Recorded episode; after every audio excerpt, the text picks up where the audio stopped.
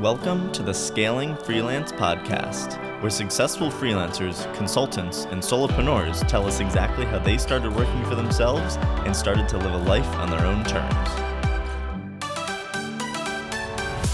Each episode features real stories packed with real salary numbers, business tactics, and lifestyle hacks that will inspire you to get serious about the business side of freelancing.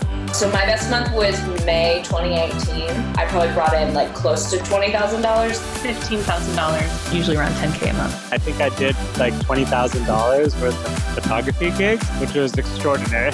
Come hang out with me and other growth-minded freelancers at scalingfreelance.com. I'm your host, Sean Crowe, and here's today's episode. Hey everybody, on today's episode, our guest is Philip Van Nostrand. Phil is a wedding and special event photographer based out of New York and California. His expertise lies in capturing bright, cinematic lifestyle imagery for his clients. Phil is actually currently in France right now as he travels abroad at least once a year and has photographed more than 30 countries worldwide. He has been published in the New York Times, Dwell Magazine, Fortune.com, Brides.com, and the Huffington Post, just to name a few. Phil is also writing a book that we'll get into for freelancers. Phil, are you ready to talk about scaling freelance? Yes. Awesome. So give us a sense of where you're at right now. Paint the scene for us, because you're walking around southern France. Yeah. I need to update that profile, actually. I travel abroad probably like 5 to 10 times a year now. Oh, wow. Yeah. So far this year, I've been in like India, where else? France. I was in the Faroe Islands earlier. But right now I'm in the south of France shooting with some friends who are like costume designers / fashion kind of people, but they do slow fashion. They hand make everything themselves. They made some pieces specifically to be photographed in the south of France in the lavender fields of Avignon. And that's where I've been for the past 3 days, is photographing my friends running through lavender fields. It's been amazing. That sounds like a good life. Mm-hmm. Awesome. Well, let's start off with the basics. So you said your bio might be a little out of date. So give us a sense of the type of work that you do and what you like doing. Mm-hmm. I'm essentially a photographer, but I also own like an e-commerce business with a friend and hang out with people in the wedding industry and events community in New York and freelance entrepreneurs. And I would say like 80% of my income comes from photography, and then maybe 15% comes from Airbnb. Like I Airbnb my place when I travel, and the rest comes from like random other things. Yeah. Okay. And is your home based in New York City? Yes. Okay. Awesome. And how long have you been freelancing full-time? I would say 10 years. I just had my 10-year anniversary on March 7th this year. Oh, wow. So you know the exact day that you went full-time. Yeah. So full-time is questionable. My very first paid gig taking pictures was March 7th, 2009. Yeah. Take us back all the way back then. What was that first paid gig? How did it come about? And were you actively looking to become a freelancer at that point? Yeah. So I was actually a middle school math teacher back then. And I wasn't looking to become freelance. I thought I was starting a career in teaching. So what happened was I was taking pictures on the side as it was sort of like a hobby turned career, which is like a very typical photography story. But I was posting a lot on Facebook back then, and I had a friend whose friends were getting married, and she thought I could do a good job taking pictures for their wedding. And so they asked me if I could do it. I told them I've never shot a wedding before, but I'd love to try. And they should know that in advance. And their budget was like $500. Mm-hmm. And so I was like, great, low. It was going to be like a low expectation, but it'd be fun. And we had a good time. They enjoyed the photos. Everything went great. And I was super hooked. That's awesome. Were you like a self-taught photographer, or did you ever have any formal training? No, self-taught. I studied philosophy in college, actually. And then it was like a hobby from traveling. You know, I put that in my bio that I travel abroad once a year. I travel abroad somewhere new once a year. like a new passport stamp once a year. But so this year it was the Faroe Islands. But yeah, so it was, traveling was like my scratch that photography hobby itch. And then once I got paid $500, which isn't a lot for me now, but back then it was like almost a week's worth of my teaching salary.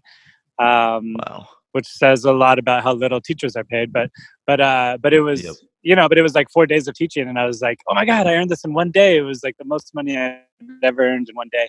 And I felt really excited about that idea and the freedom that this career could afford me. Yeah. So how long did it take you then from that first gig to leave your teaching career and go full-time into making most of your income by freelancing? I guess I always say it was like a 5-year trajectory. It was years 1, 2, and 3 were like more teaching and like a little bit of photography. And I also tutored on the side. I tutored a lot, like 6 to 8 times a week, I think. Tutored in math. And then it became like a little less teaching, a little more photography, and the same amount of tutoring. And then I like stopped teaching and was almost more photography. Until after 5 years, I moved to New York, and then my only income was photography at that point. Okay, so when you were doing this kind of this middle period where you were doing both, you were straddling both your teaching and your photography. How did you find those clients? Was it all word of mouth? Were you actively like posting on forums or something? Like, how were you actually getting business? I was like one of the first people able to get onto Facebook because I had a college web, email account. And that was the only way you could get on Facebook in the early days. So I think I would attribute everything to Facebook. I was posting all my photos on Facebook. I had a lot of friends on there. So my main sources of business were all friends, and then friends of friends, and then friends of friends of friends. But I attribute Facebook and its early, you know, Facebook was not really restrictive in how many people saw your posts or anything like that. So I just had a lot of popularity, I guess, on Facebook, and people sort of seeing what I was doing there. And most of my business was all through like word of mouth, referrals, and sort of that Santa Barbara community where I came from. Okay. Can you talk to us a little bit about that period of time right at the end of that transition? Because it's a big step to leave a career behind. So just tell us a little bit about what was going on and what your thought process. Okay, this is good, actually. I was very intentional about it. I remember specifically knowing that my salary as a teacher, as like a first-year teacher or second-year teacher, was $3,000 a month. And so what I did was I had a little calendar, like a paper calendar that I had with me. And every single month I would record how much money I was earning, taking pictures and doing tutoring. And as long as I could match that $3,000 mark, I knew that I was okay. And so for like 6 months straight, I just recorded all my income that was not teaching. It was like tutoring and photography. And if I really needed to, I would take up some like substituting gigs. And as long as I could meet that $3,000 minimum, I felt good.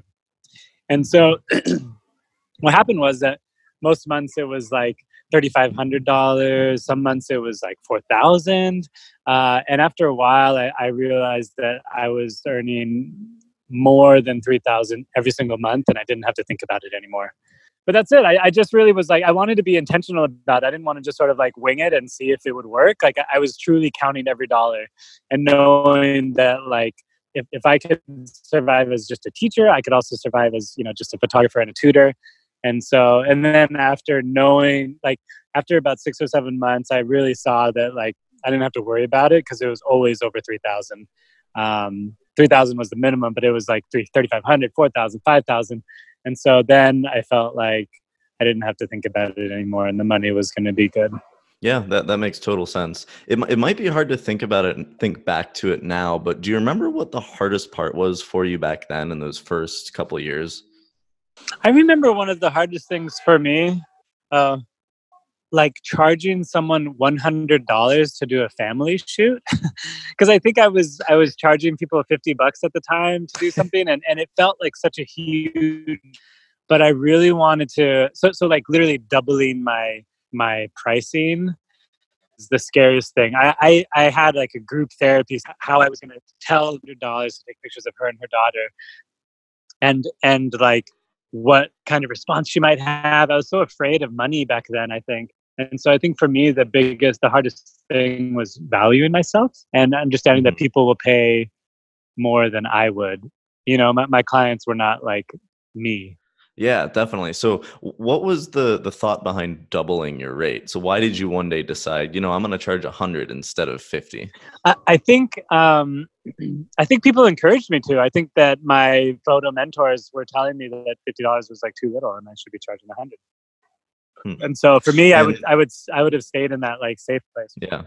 Yeah. Pricing's a big one for a lot of freelancers, because I went through it too with software development. I think we were charging like $30 an hour when we started. And that's outrageously low now.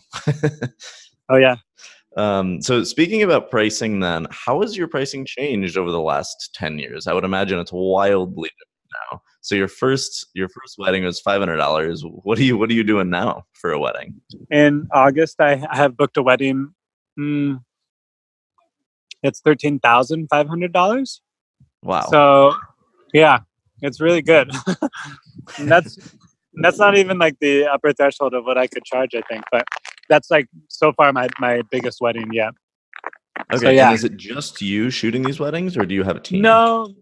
No, but it's not too much. So $13,500 will be like a Thursday kind of family, smaller ceremony, and then like a Friday welcome party, and then a Saturday wedding, like big wedding. So it's 3 days-ish. I would say like 1.5 days if you count all the hours. And I have one other person shooting with me on the big day. So I'll still take home probably $12,000 at the end of this. Wow.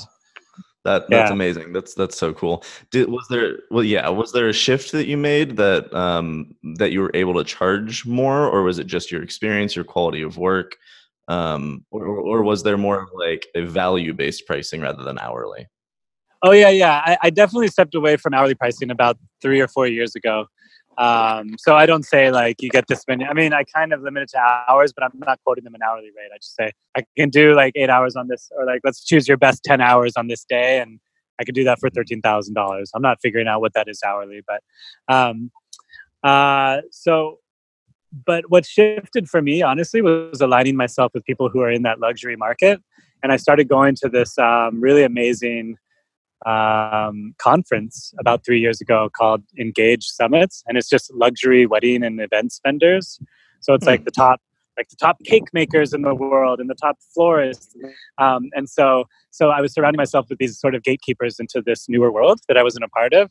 And it was then that I basically doubled my rates, and then again from charging around $3,000 or $4,000 a wedding, which is pretty middle market America, to charging like $8,000 or $9,000 or $10,000 a wedding. And it was the wedding planners that are giving me those jobs, you know? Mm-hmm. Yeah, that's really interesting. So you proactively sought out this conference. Yeah, it was a big investment to attend the conference. It would cost me like $4,000 or $5,000 the first time. That's not cheap. Flight, not at all. So, and I didn't know if there was going to be any return or what.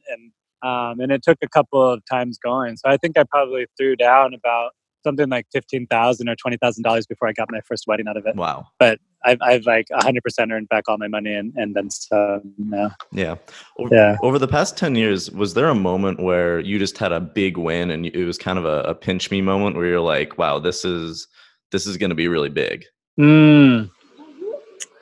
I want to say it's this $13,000 wedding that's coming up. It's really a big win for me. But my goal, so I always set goals every year. My goal for weddings is to book a $15,000 wedding. So I'm so close right now.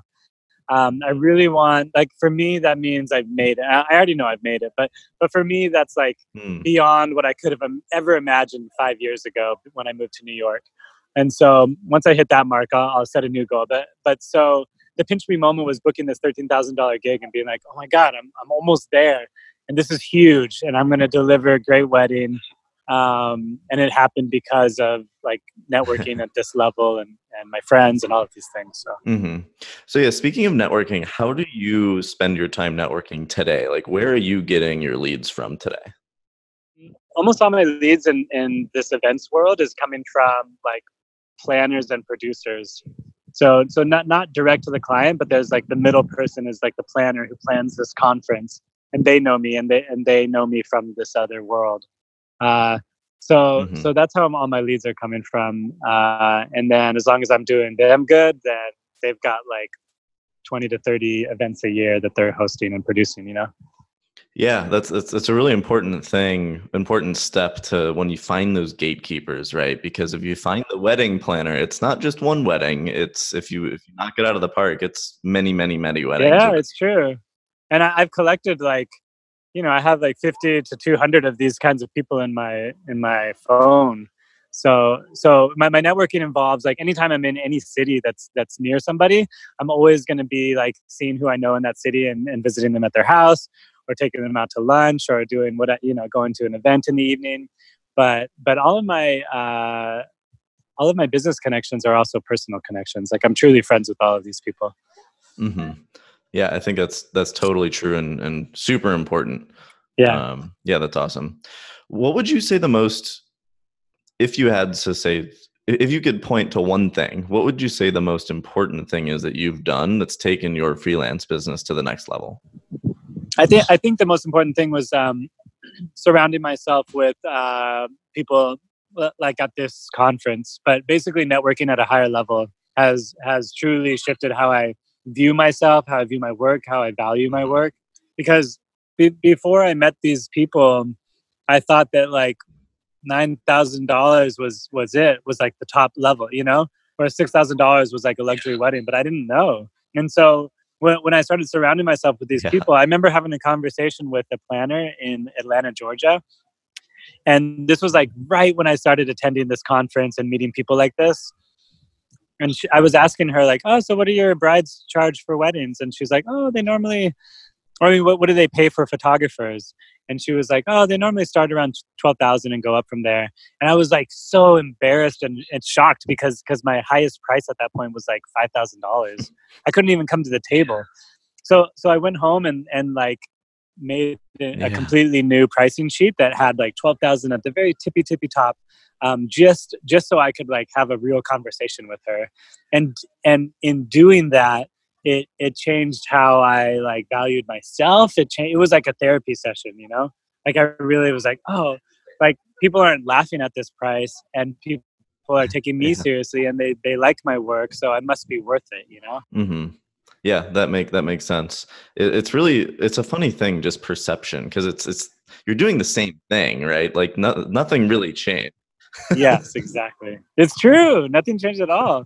I swear I'm taking the same type of pictures I was 5 years ago, but I'm able to charge like literally 4 times as much. Yeah. That's crazy. Wow. So it sounds like you are able to live and support a really cool lifestyle, because you said you travel 5 to 6 times a year abroad at least. You Airbnb out your apartment and make revenue from that. You have an e-commerce thing on the side. I'm assuming all of that boils down into this book you're writing. So can you tell us what the name of the book is and what the whole thesis is? Sure. The title of the book is How to Live an Epic Freelance Life. And this is something I've been working on for, I guess, a couple of years now. But yeah, I feel like I've sort of unlocked the secret that a lot of freelancers are trying to figure out, which is how to sort of live life on your own terms, make enough money to be comfortable and eat wherever you want and do whatever you want. And I've been living that life for like at least 5 years, if not 10, in different capacities. Like right now I've been in the south of France for the past 4 days, and I just made $1,300 off of Airbnb, literally doing nothing.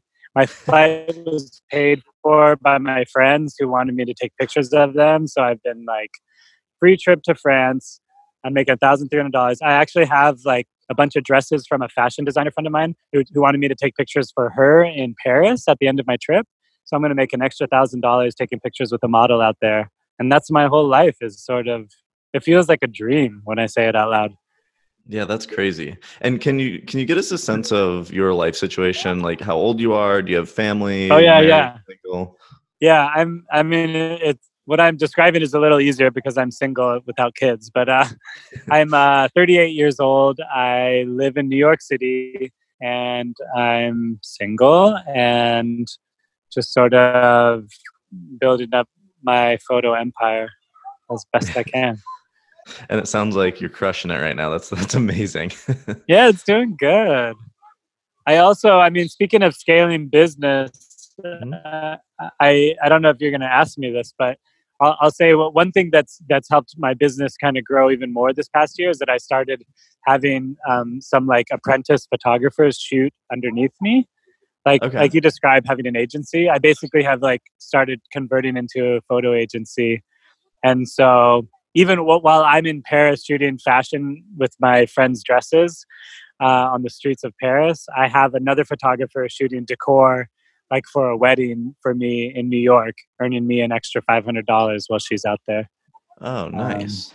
And how many of those apprentices do you have? I would say I have two main ones, but I have four if I really need it. So, and they're shooting for me almost once or twice a week. I don't know the numbers on that, but I think that they're going to bring in an extra like $10,000 to $20,000 this year for me. Wow. Yeah, that's awesome. So is the goal to free up your time so that they can shoot more of the weddings and then you can... Yeah, it's a little bit of both. I honestly would rather shoot all my weddings, but I shoot a ton of events in New York. You'd be surprised at how much stuff goes on there, like on a random weekday. Like I just shot some, or I had one of my photographers shoot for me like 2 weeks ago for General Electric. They were having some like pop-up branded event where like customers could come in and try out their new like smart lights or whatever in their shop. And that was it. Some planner asked me if I could shoot it. I said, sure, let me send my girl over. I sent her there so I could go to my networking event that I wanted to go to and still not lose a client. Cool. All right. Well, we're coming up on time here. So I've got the final freelancer fave 5 questions that I ask everyone that I interview. So number one, and if you have this in front of you, I don't know if you do, but in terms of revenue, what was the best month or year that you've ever had? Yeah. My best month was actually in May, 2 months ago. I was calculating and I think I did like $20,000 worth of photography gigs, which was extraordinary. That was like my first year of photography. So to do it in 1 month is like a little surreal. Yeah. That's so cool. That's awesome. All right. Number two, what's your favorite business book? My favorite business, the book that changed my life was 4 Hour Workweek by Tim Ferriss. The book that changed my money life was I Will Teach You to Be Rich by Ramit Sethi. And I think the book that I resonate with most is Never Eat Alone. Yep, that's awesome. That's a good way to break that down. The book that changed my life, the book that changed my financial life, and the book that I resonate the most with. I like that. Yeah. So anyways, those are my top three for sure. But I Will Teach, 4 Hour Workweek was probably the best one. Yeah, it's a popular one. All right, number three, what are your favorite tools that you use to grow your business? This is tricky because I'm sure you're looking for like something like digital tools, but honestly, my greatest tools are networking events. I love going to networking events and I treat them like going to parties. They're just fun. I don't really pass out business cards. I just like am making friends with people and hanging out with people that I love and like. So I think my greatest tool is just going to awesome networking events in New York and around the world. Great. Yeah, that's awesome. All right. Number four, what freelancer or micro business owner are you currently following? I would say Jeremy Redleaf. He's one of Jake's friends who recommended me to you. And Jeremy's a friend of mine. He helped co-found Cave Day, which Jake was a part of. And he does these like awesome dinners called Mystery Dinners where nobody knows what anybody else does for a living and they meet in a mysterious restaurant in New York and he just does really cool projects. I love seeing what he's up to. So Jeremy Redleaf. Yeah, I'll find him online and put a link in. He looks interesting. All right, number five, if you could tell your younger self one thing, what would that be? Don't be afraid of money and double your pricing way sooner. Awesome. Well, you heard it here first. Double your pricing many, many, many, many times over the last years. That's pretty cool. Cool. If any of the listeners want to find out more about you or what you're up to, where do they go? I think the best place is probably anywhere online at Philip VM. That's PHILLIP V as in Victor, N as in MC. That's my best Instagram account. That's my wedding website. That's sort of anything online. Philip VN. Okay, cool. And what about the book launch? Do you have a date for that yet? Or oh man, I should, but I don't. Which is probably why the project's taken a little while. My goal by the end of this, year is to have an agent, and so hopefully by the end of 2020 to have a book out and published. But we'll see. Cool. Yeah. Well, this show will probably be released at the end of 2019 here in the fall. So cool. We'll republish the show when the book's coming out. Okay, that's great. I appreciate that. Awesome. Phil, this was super cool. You seem awesome. You're having fun in France. I don't want to take up more of your time. This has been great. Thank you so much, man. I really appreciate this.